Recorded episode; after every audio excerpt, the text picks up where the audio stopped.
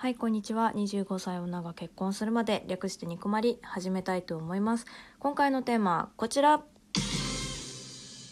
私の好きなアニメや漫画のお話ということで、えーと、投稿箱よりコメントいただいております。ラッセラーさんからいただきました。えー、小牧さん、こんにちは。こんにちは。いつも楽しく聞かせていただいております。小牧さんに質問なのですが、一番好きなアニメもしくは漫画は何ですか？お答えいただけると嬉しいです。PS、小牧さんの声って優しさ詰まってますよね。これからも応援してます。ということで、いや、めちゃくちゃ嬉しすぎる。あの、ちょっと声聞いてもらったらわかるかもしれないけど、めちゃ嬉しそうだなってわかりますよね、多分ね。あの、すっごい嬉しいです。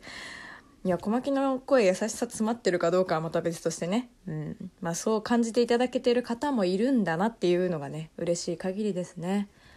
うん好きなアニメと漫画ですか？小牧ねあの残念ながらこう多分人よりあまり詳しくなくてですねそういう分野は彼氏が得意で割と詳しいんですけれども最近小牧あのテレビも結構自ら見ないっていうのもありまして割とついていけてない部分はあるかなとは思います。アニメねだから自分から続けて全部見るって実は全然ないかもしれないですね。でもね一つだけ頑張って見たのが頑張ってっていうか、まあ、これは見なきゃと思って見たのがあってあの毎回見て毎回泣いてたアニメがあったんですよ。皆さん絶対ご存知だと思うんですけどあのあの花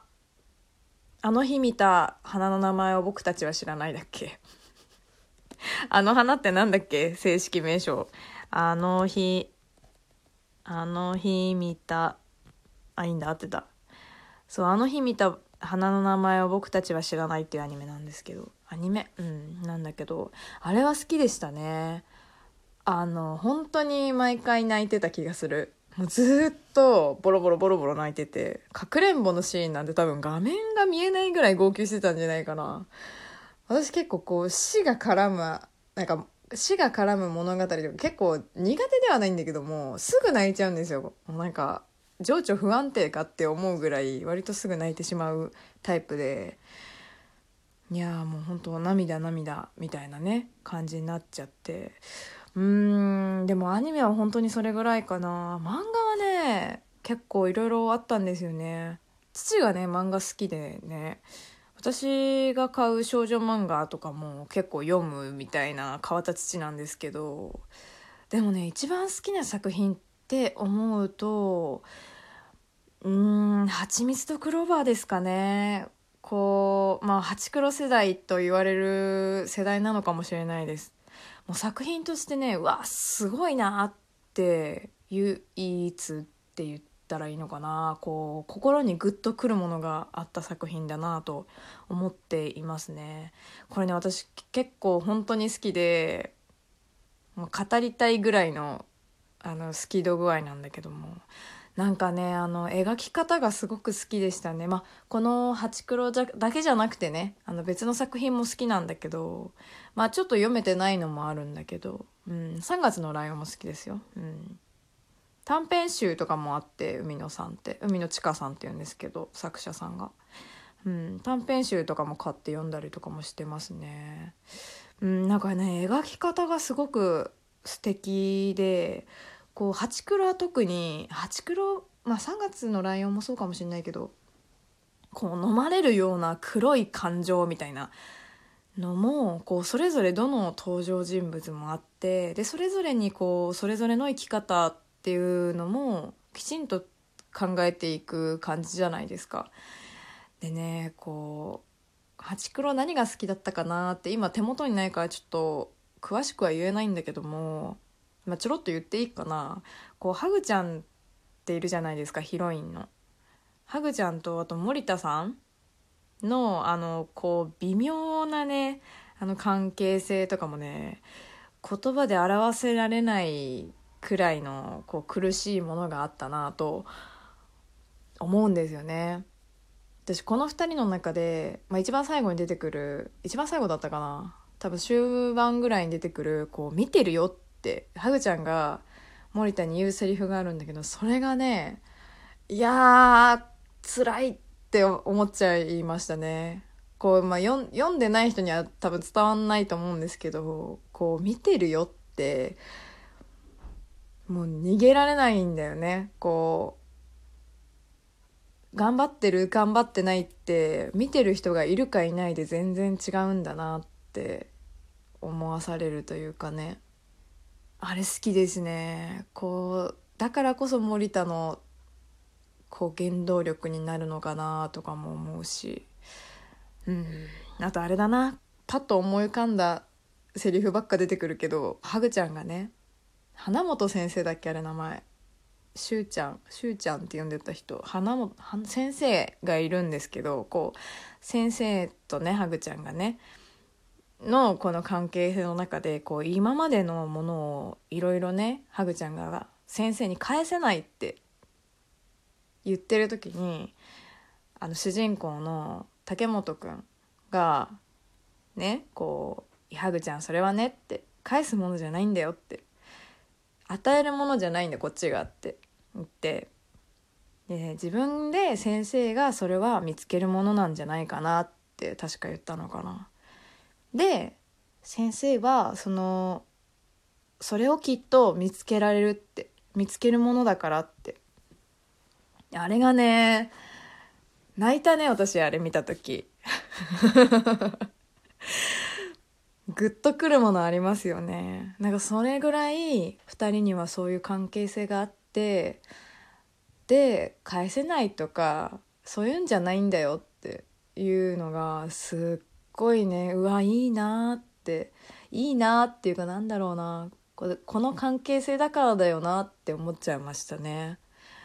うんでこういう風なこう海野先生のこういう選び方言葉の選び方みたいなのがすごく好きで「、認める」だとか、まあ、許すって言ったらちょっと強すぎるかもしれないけども言葉が。とかまあこう確かにあったそこに存在してたものが終わってしまった時の形だったりとか、まあ、苦しさと前に進まなきゃいけないっていうまあ、現状と、まあ、あとはこう後ろめたさとかそれでもそのどのキャラクターにもある温かさみたいなそれも兼ね揃えたこう人間臭さ的なものをまあそれぞれねその中の、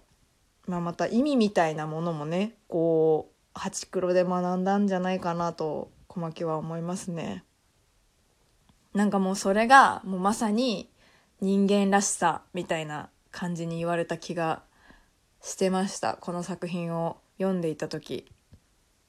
いやもうしょなんだ衝撃的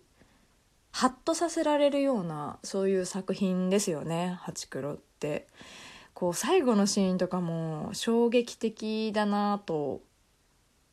読み続けてた側はね、あ、分かんない皆さんがどう思ったか分かんないけど衝撃的だったんですよ小牧は。賛否両論賛否両論だと思うんですけど私はまああの形で良かったと思うしだからこそこの主人公がすごくねこう最後のシーンで輝いて見えるんですよね。いやもうすごい作品だなって、まあ、今でも思いますね。何回でも見直したい見返したいでもそういうただただ楽しいから見返したいとかじゃないんだよねその時こう感じた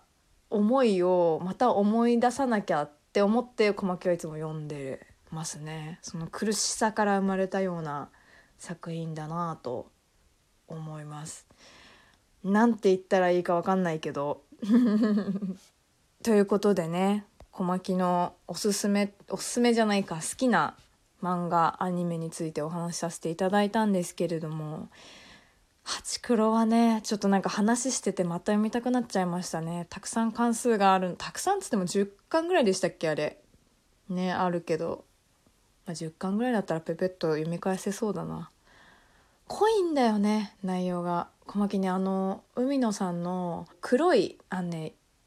横でコマを使うんだけども黒い帯みたいなのがあってそこに描か描かれてるじゃないな書かれてる文章がすごく好きですね。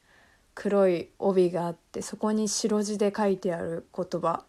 がすごく深いなって思っていつも読んでました。まあ、当時小牧何歳ぐらいだろう、まあ、いくつだったか忘れちゃったんですけど、まあ、当時の小牧はねかなりこう学ばせていただいたななんて思いますね。ということでね小牧の好きな作品でした。むしろねあの私最近の漫画読んでないのでよければねおすすめの漫画とかあれば教えてください。